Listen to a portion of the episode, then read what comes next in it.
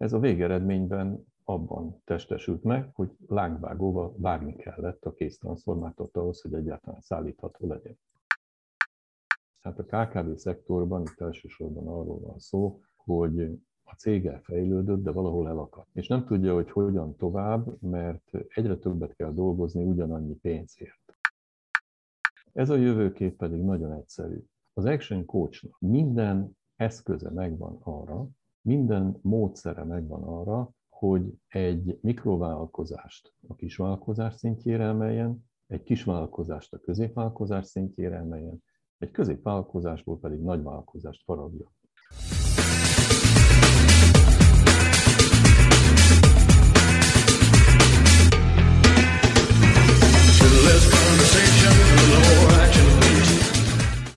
Üdvözlöm aktuális podcastunk hallgatóit. Én Eszik Zoltán vagyok, az Action Coach Magyarország csapatának tagja, és nagy öröm és megtiszteltetés nekem, hogy a mai beszélgetésben a Zoom beszélgetés virtuális terében itt üdvözölhetem kollégámat, Schmidt Andrást, akivel 2016 óta dolgozunk a kis és közepes vállalkozások üzleti intelligenciájának a fejlesztéséért. Köszönöm, András, hogy elfogadtad a felkérést erre a beszélgetésre, hogy a hallgatóink egy kicsit képbe legyenek. Mondanál valamit magadról, mi a szakmai előtörténeted? Üdvözlöm én is a hallgatókat. 35 évet töltöttem el a nemzetközi szállítmányozásban és fuvarozásban. Voltam üzletkötő, Voltam nemzetközi szállítmányozási vállalatoknak az egyes számú vezetője, alapítottam néhány szállítmányozási céget, alapítottam egy privát vasti céget is, és menet közben két cég között a saját cégemben is dolgoztam, és többek között egyike voltam a Dunafer privatizációs tanácsadó csapatának a vevői oldalon, ugyanígy a Diósgyőri acélművek privatizációs csapatában a vevői oldalon, a Mahar privatizációban részt vettem a pályázó oldalán, és privatizációs megbízásomnak eleget téve dolgoztam többek között Osztravában és Fehér Oroszországban, Brezben is. Ez a privatizációs tevékenység volt a lökés a tekintetben nálam, hogy tanácsadóként nagyon érdekes dolgokat lehet csinálni, úgy tudom, hogy közgazdász az alapképesítésed, és hogyha ezt ráadásul, mint hogyha leginkább keleten erősítetted volna meg annak idején.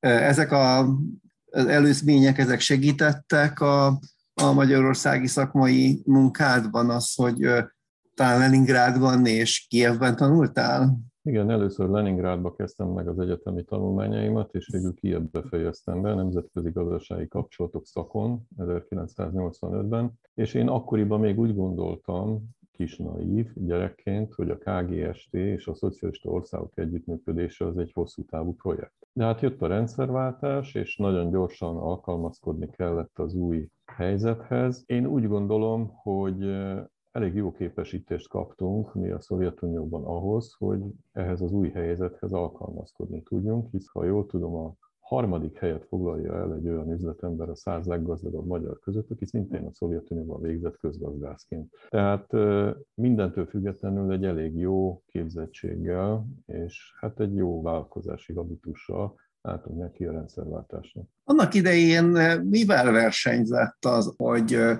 eh, franchise vásárolja az Action Coachnál? Mi volt még, ami akkor ott előtted volt, amit mérlegeltél? Nem versenyzett semmi, mert a 35 éves nemzetközi szállítmányozási előéletem alapján én nekem már nem nagyon akaródzott egy olyan stresszes munkahelyen dolgozni, mint ami a szállítmányozást és a fuvarozást jellemzi, hiszen ott minden nap újra kezdődik minden. Elment egy rakomány, és szaladsz a másik után. És mivel a rakományok nagyon gyorsan pörögnek, ezért nagyon gyorsan kell szaladni a másik út, és ez eléggé stresszes. Most 35 év után az ember azt mondja, hogy Először is szerzett annyi tapasztalatot, hogy másképp is lehet hasznosítani ezeket a tapasztalatokat, másrészt meg szerettem volna kilépni ebből a stresszes helyzetből. És úgy döntöttem, hogy valami hasonló dolgot kezdek, mint amit a privatizációs tanácsadói tevékenységemben megtanultam. Kapóra jött az Action Coach. Össze tudnád hasonlítani, hogy össze tudnád vetni, hogy mik voltak azok a kompetenciák vagy készségek, amelyeket ott jól használtál, és utána ezt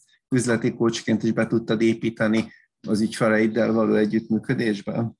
A, aki a nemzetközi szállítmányozással és fuvarozással kapcsolatban van, az tudja, hogy gyakorlatilag nincs olyan iparág, amelynek a képviselőivel eh, megbízó, megbízotti viszonyt ne alakítaná ki. Ugye a vegyipar, a vaskóhászat, a gabona, az mezőgazdasági termelők, eh, de mondhatnám a szénbányákat.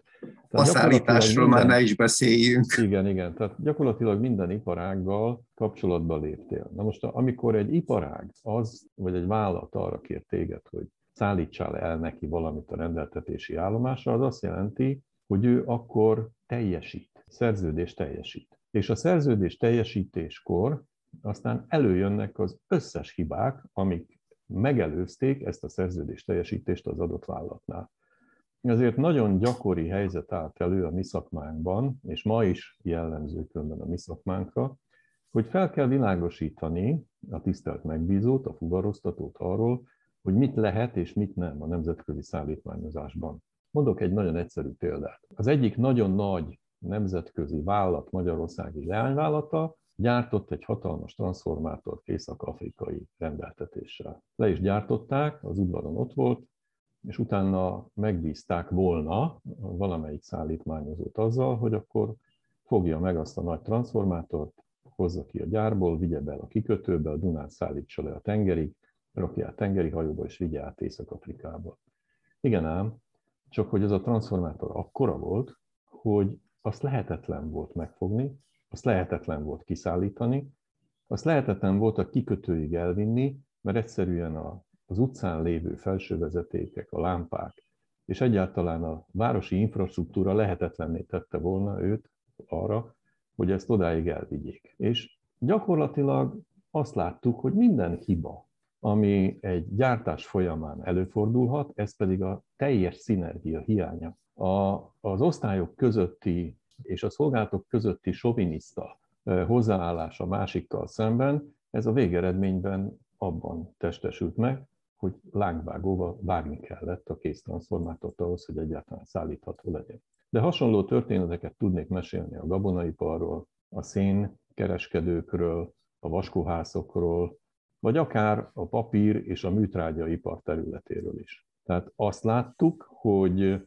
van mit tanítani, tanulni az üzleti világban ahhoz, hogy flottul menjen minden. Ez volt az egyik oka. A másik pedig az, hogy a privatizáció ideje alatt megtanultuk értékelni a cégeket, megtanultuk újra talpra állítani az eladott cégeket, megtanultuk azt, hogy egy befektető hogy gondolkodik, mi az, ami a számára fontos, mi az, ami a számára nem fontos. Hogyan gondolja át a jövőbeli üzleti terveit, hogyan tárgyal a hitelező bankokkal, hogyan tárgyal a szakszervezetekkel, hogyan tárgyal az állami képviselőkkel, és hogyan használja föl mindenre a tanácsadói csapatát. Nagy iskola volt. Ezek a tapasztalatok azt azonosítottad, hogy viszonylag jól támogatják a coaching bizniszedet is? Tehát mostanában, amikor ügyféllel szembesülsz, elkezditek a közös munkát, akkor előjönnek olyan rutinok, olyan emlékek, amelyek abból az időszakból származnak. Így értsem ezt a monológiát? Lehet, hogy meglepő, amit mondok, de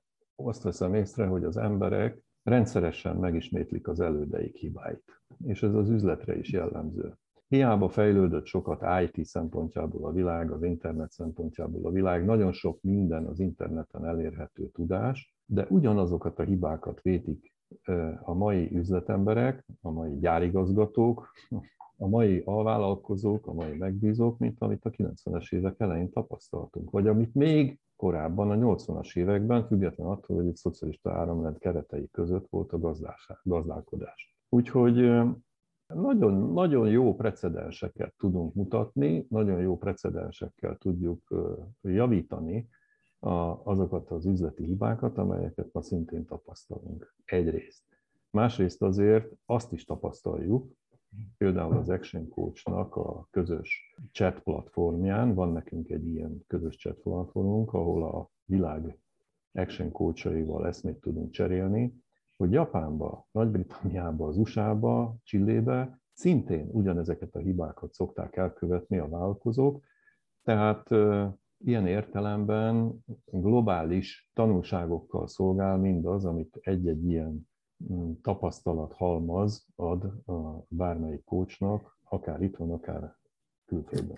Azt szeretném megkérdezni, András, hogy mit kapnak az ügyfelek, amikor elhálsz velük, amikor elindítasz egy együttműködési programot, mi az, amit leginkább úgy érzel, hogy megmozgatsz bennük, amikor melletted döntenek? Ez egy nagyon jó kérdés, mert ugye döntésről beszélsz. A döntés mindig megelőzi egy diszkomfort érzés az ügyfelekbe. Ez az a pillanat, amikor még nem tudja, hogy, hogy mi az oka, de valamiért nagyon, nagyon nem jól érzi magát a bőrébe a vállalkozó. Ki kell deríteni azt, hogy, hogy mi az, ami frusztrálja, mi az, ami, ami nem jó, ami stresszeli. És itt is általában azokat a közös nevezőket lehet felsorolni, amely iparáktól függetlenek. Hát a KKV szektorban itt elsősorban arról van szó, hogy a cég fejlődött, de valahol elakadt. És nem tudja, hogy hogyan tovább, mert egyre többet kell dolgozni ugyanannyi pénzért. És nem látja a kiutat. Ez az első, ami általában a diszkomfort érzésnek az oka lehet. Második oka lehet a diszkomfort érzésnek az, hogy kevés a vevő. Ugye a Paritó elv nagyon jól érvényesül az üzletben, főleg a KKV szektorban, amikor is az árbevétel 80%-át a megbízók mindössze 20%-a adja.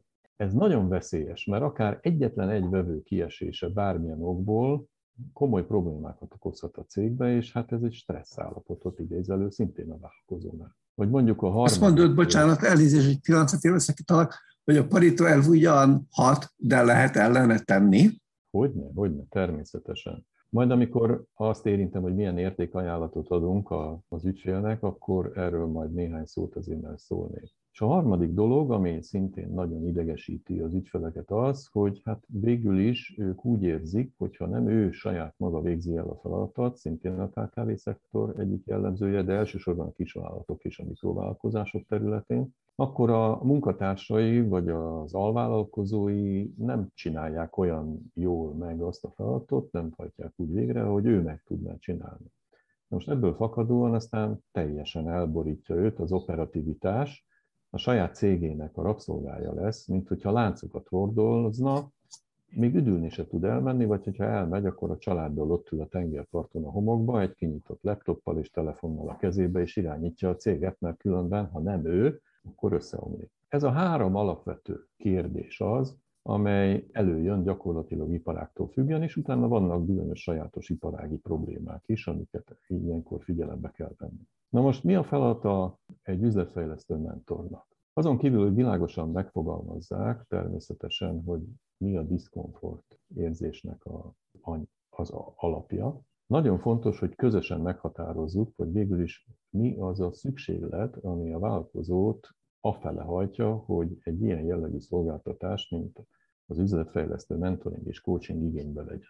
Ha közösen meg tudjuk fogalmazni, akkor már gyakorlatilag nyert ügyünk van, mert a vágya a vállalkozónak az, egyenlő azzal a jövőképpel, amit neki az üzletfejlesztő mentor ad. Ez a jövőkép pedig nagyon egyszerű. Az Action Coachnak minden eszköze megvan arra, minden módszere megvan arra, hogy egy mikrovállalkozást a kisvállalkozás szintjére emeljen, egy kisvállalkozást a középvállalkozás szintjére emeljen, egy középvállalkozásból pedig nagyvállalkozást faragja. Ez az első pont. Ezen kívül minden eszközünk és módszerünk megvan arra, hogy egy vállalkozásból önjáró, stabilan profit termelő céget tudjunk faragni, természetesen, hogyha együttműködik a vállalkozó velünk ebben a munkában. A második, amit nagyon fontos tudni, hogy gyakran beszéltem arról, hogy iparáktól független dolgokat lehet tapasztalni az üzletben, globálisan is, meg a problémáit tekintve, a kihívásokat tekintve is, az azt jelenti, hogy mi olyan tudást adunk az illető kezébe, amely elő bármilyen iparágban, hogyha megfelelő módon hasznosítja ezt a tudást, sikeresen fog tudni vállalkozni. És mi ennek a következménye? Hát éppen az, hogy nem lesz a saját cége rabszolgája. Nagyon sok szabad ideje lesz, nem irányító operatív vezetője lesz a cégének, hanem a tulajdonosa, aki a tulajdonosi jogosítványaival élni, felügyelni fogja ezt a céget. Innentől kezdve eldöntheti, hogy vitorlázik az Adrián, vagy éppen új céget alapít, mert lesz elég készpénze mindenre. Hát ez egy nagyon vonzó perspektíva lehet bárkinek, aki egyszer elindított egy vállalkozást. Ehhez persze fejben és üzleti tudásban az alapokat meg kell szerezni. Ennek a tudás átadásnak van két kidolgozott stációja, vagy olyan eleme, amelyik trademarkkal is védett egyébként. Ebből az egyik a feltáró beszélgetés, a másik pedig a 13 hónapon keresztül folyó mentori program. Miért ilyen speciális keretrendszerben kell, hogy ezt az üzleti coachingot elképzeljük magunknak, vállalkozóként vagy szolgáltató coachként? Mik ezeknek az eszközöknek a különleges értékei? Ez azért speciális, mert a vállalkozás teljes vertikumáról beszélünk, mind horizontálisan, mind vertikálisan. Ugye nagyon sok tanácsadó futkos a világban, vannak munkaügyi tanácsadók, vannak adótanácsadók, vannak marketing tanácsadók, vannak HR tanácsadók, és mindegyik egy nagyon specializált ismerettel rendelkezik, illetve módszertannal, mindenki ezek közül a tanácsadók közül a saját szolgáltatását szeretné nyújtani, eladni az adott vállalkozásnak. Csak hogy van egy bibi ebben az egészben. Hogyha egy vertikálisan vagy horizontálisan nem egészen jól működő vállalkozásnak bármelyik területére belenyúlunk, és azt elkezdjük fejleszteni, akarva, akaratlanul az összes többi területnek az ellentmondása előjön. És akkor azzal mi van? De nem hagyhatjuk ott, azt is fejleszteni kell. A területek közötti szinergiát meg kell teremteni, együttműködési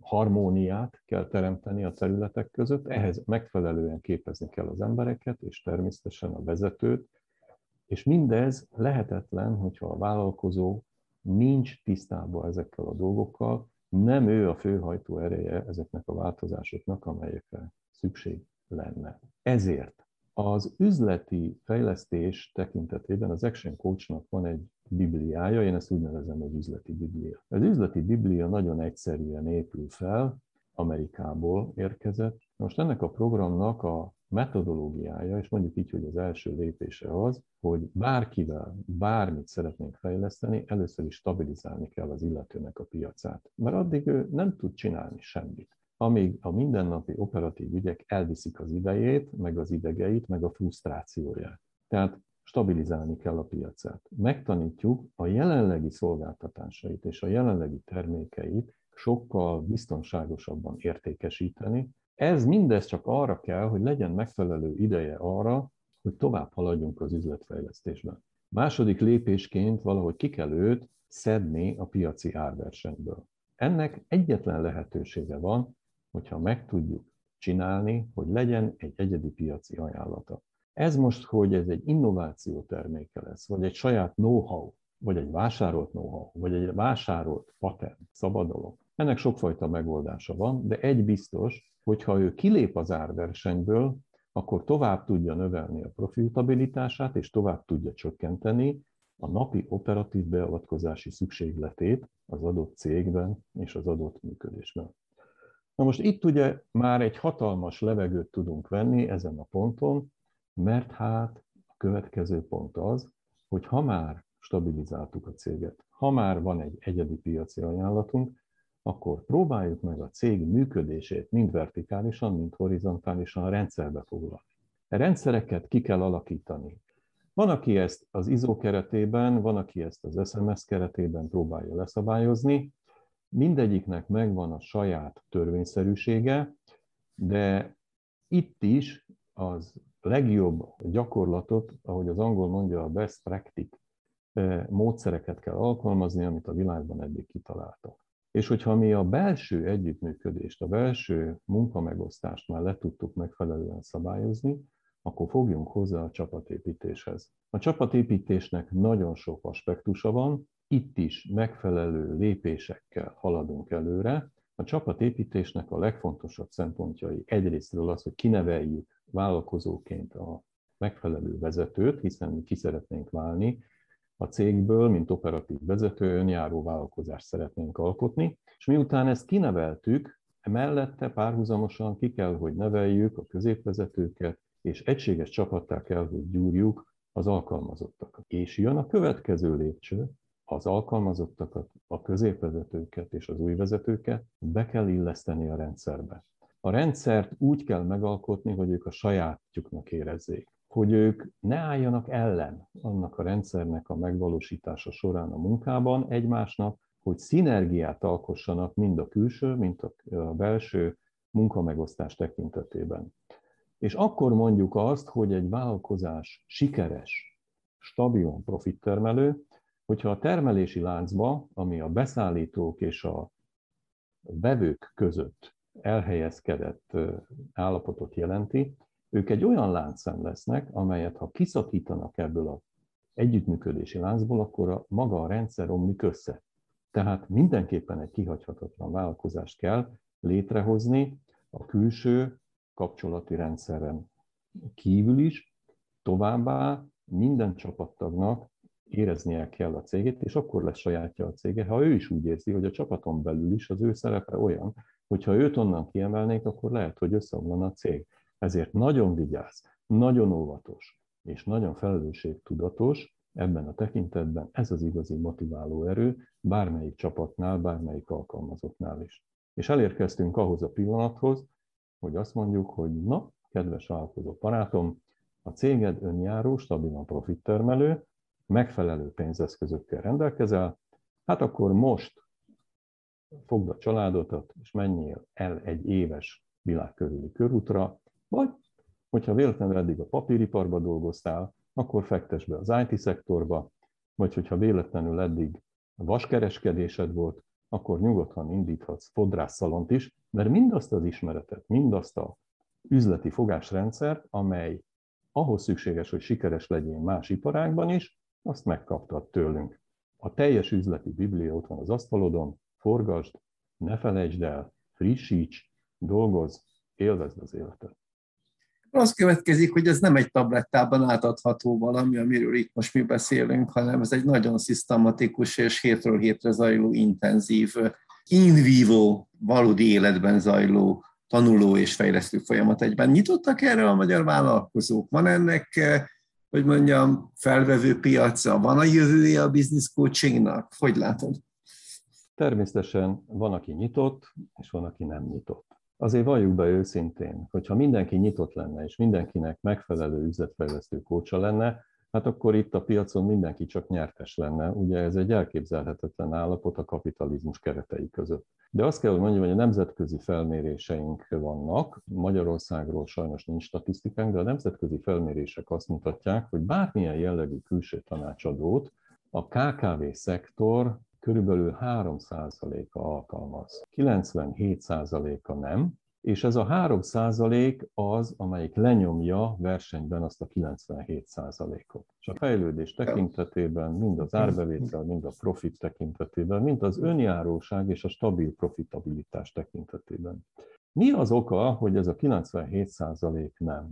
Nem tudom. Lehet, hogy pszichológusok kellenek hozzá, hogy kiderítsük, hogy miért félnek nagyon sokan attól, hogy valamilyen külső tanácsadót vegyenek igénybe. A felmérések azt is mutatják, hogy először általában a családtagokhoz fordulnak a vállalkozók, hogyha valamilyen problémájuk van, azt szeretnék, hogy családon belül megbeszéljék. Ha úgy érzik, hogy nincs eredmény, akkor megpróbálják a barátokat, sőt, az alkalmazottakat is megkérdezik, hogy mit kéne csinálni ahhoz, hogy még jobban menjen a munka. És hogyha még mindig valami nem segít, akkor fordulnak a könyvelőjükhöz, a jogászukhoz, és csak a végső sorban alkalmaznak külső professzionális üzletfejlesztő tanácsadót. Magyarországon azt tudom mondani, hogy lehet, hogy a szocialista időszak megfelelően rányomta a bélyegét, pedig hát jön az új generáció, és azt mondanánk, hogy ők már ugye teljesen más társadalmi rendszerben szocializálódtak, de ne felejtsük el, hogy a tanárjaik és a szüleik még a régi rendszerben. De visszatérve erre a dologra, tehát a nagyon sok magyar KKV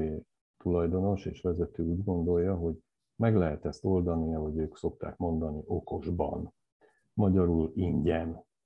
És erről az a vicc jut eszembe, amit különben Mixátnak a valamelyik vicces történeteit elmesélő könyvben olvastam, hogy még abban az időben, amikor még az orvost száz százalékba ki kellett fizetni, egy, egy fiatal hölgy, egy nagyon gazdag embernek a felesége, nem szeretvén fizetni, azzal fordult az orvoshoz, hogy az egyik barátja ilyen meg ilyen betegségben szenved, maga szerint mit lehetne neki tanácsolni, mondá neki egy közös bálon. Mire az orvos azt mondta, hogy mindenképpen forduljon orvoshoz. És azt is hozzátette még, hogy pénzért. Tehát ingyen, ha most nagyon nagyot akarnék mondani, én azt tudom mondani, hogy az internet tele van mindenféle üzletfejlesztő anyaggal, amit el lehetne olvasni, de rendszerbe foglalni nagyon nehéz. És megkövetelni, és megfelelő méréssel, elemzéssel végigvezetni egy ügyfelet, az üzletfejlesztésben, hát ehhez bizony professzionális emberek szükségeltetnek.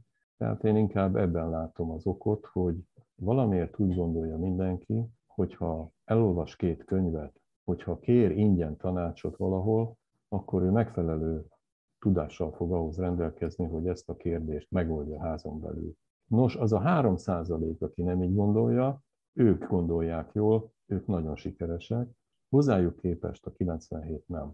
Náluk van az, mint a versenyszerű sportban élen járóknál, hogy nekik viszont kócsuk van. Van három kérdés még, amit fel akartam tenni neked így az időnk vége felé, András. Az egyik az, hogy többször használod a többes számot. Én tudom azt, hogy ti családi bizniszben csináljátok ezt a coachingot. Hogyan, uh, tudtok kiegész, hogyan tudtok kiegészítő módon közösen gondolkodni a pároddal, dr. Német Máriával? A feleségem, eh, róla annyit kell tudni, hogy szintén a Szovjetunióban végzett, de ő filozófia szakon. És a filozófia, tudjuk, az a tudomány, amely a természet és a társadalom legáltalánosabb törvényszerűségeire koncentrál és figyel.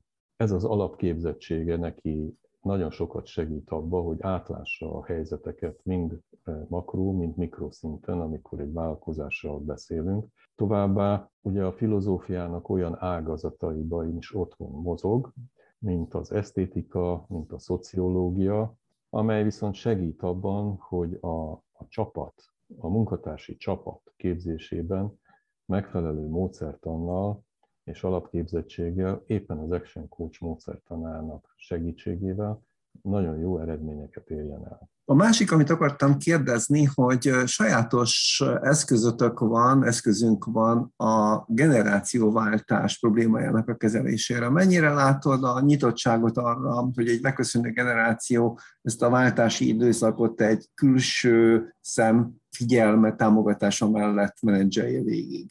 Volt néhány ügyfelünk, aki segítettünk a generációváltásban, sőt jelenleg is van egy olyan ügyfelünk, aki nagyon komoly segítséget kap tőlünk ebben a tekintetben. De azt kell, hogy mondjam, hogy ez egy nagyon nehéz kérdés. Nagyon sok függ attól, hogy a családon belül milyen a hangulat. Nagyon nehéz generációváltást végezni egy olyan családi vállalkozásban, ahol például a szülők elváltak, és az egyik szülő viszi a családi vállalkozást, és a másik a vállás miatt ellenségévé válik például ennek a szülőnek.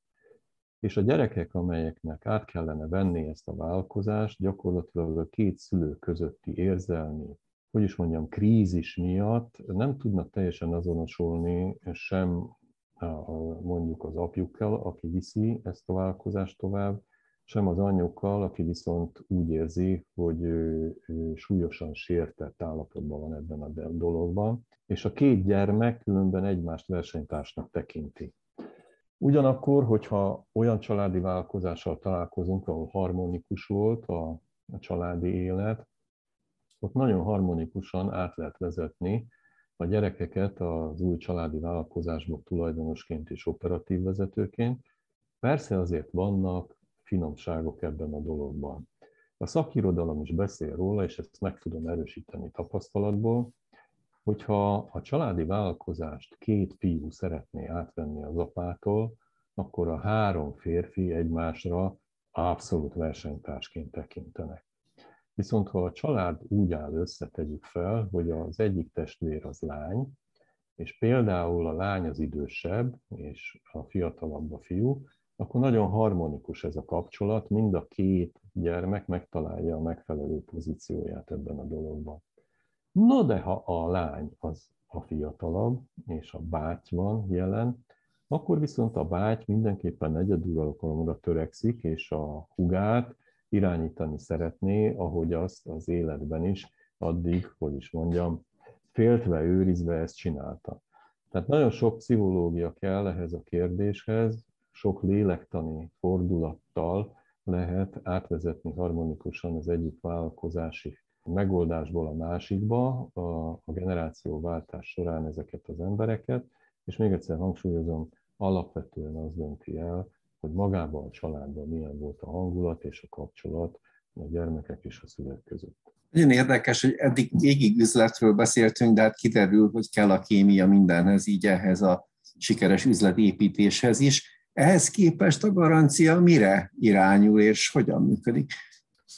Bármilyen szolgáltatást vesz igénybe valaki, mindenképpen kérjen garanciát rá.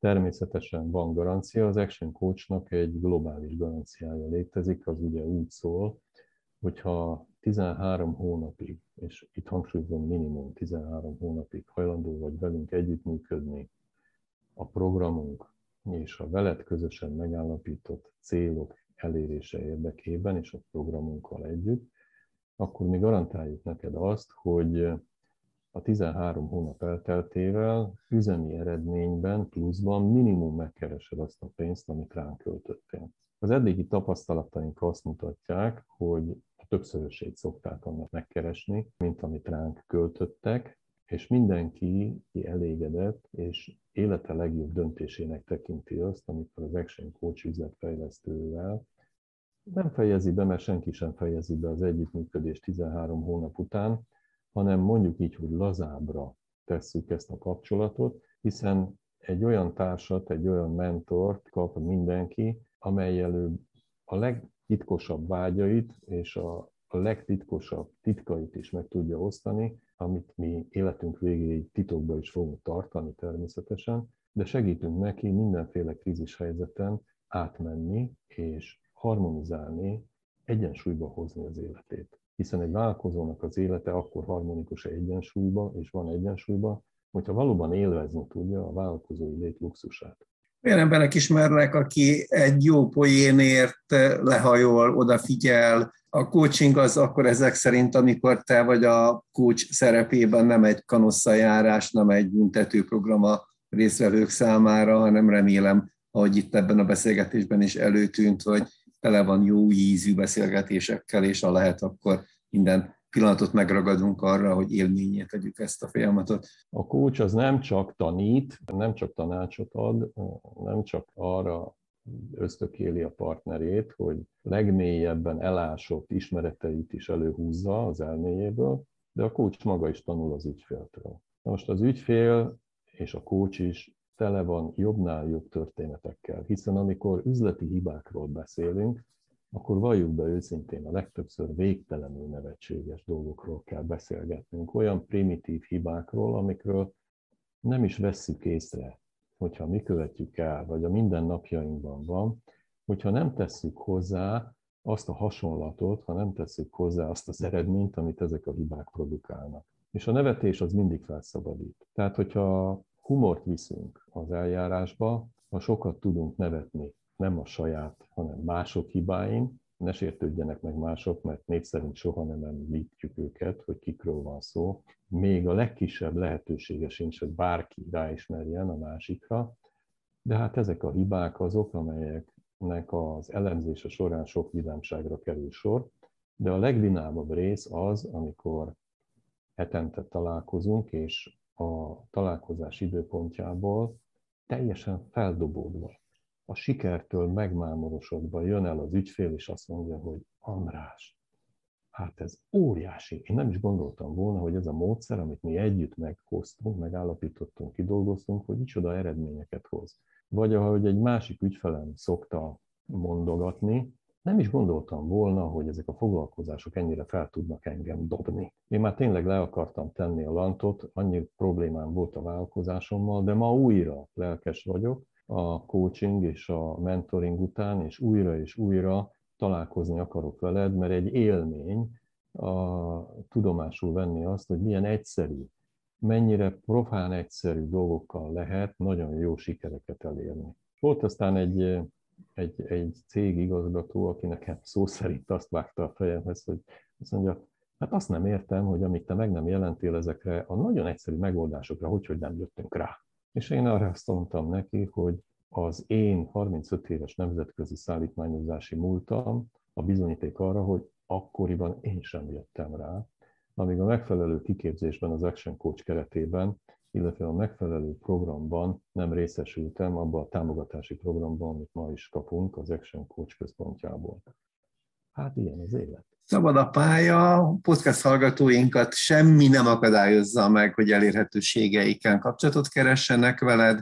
Köszönöm, hogy rendelkezésre álltál, és ahogy neked kívánok sok szerencsét, úgy száz százalékig biztos vagyok benne, hogy az ügyfeleid is szerencsések, hogyha hozzád kötik fejlesztésük szekerét. Köszönöm a beszélgetést, András. Én köszönöm, és minden kedves hallgatómnak sok sikert kívánok az életében, de főleg az üzleti életében. Köszönöm szépen.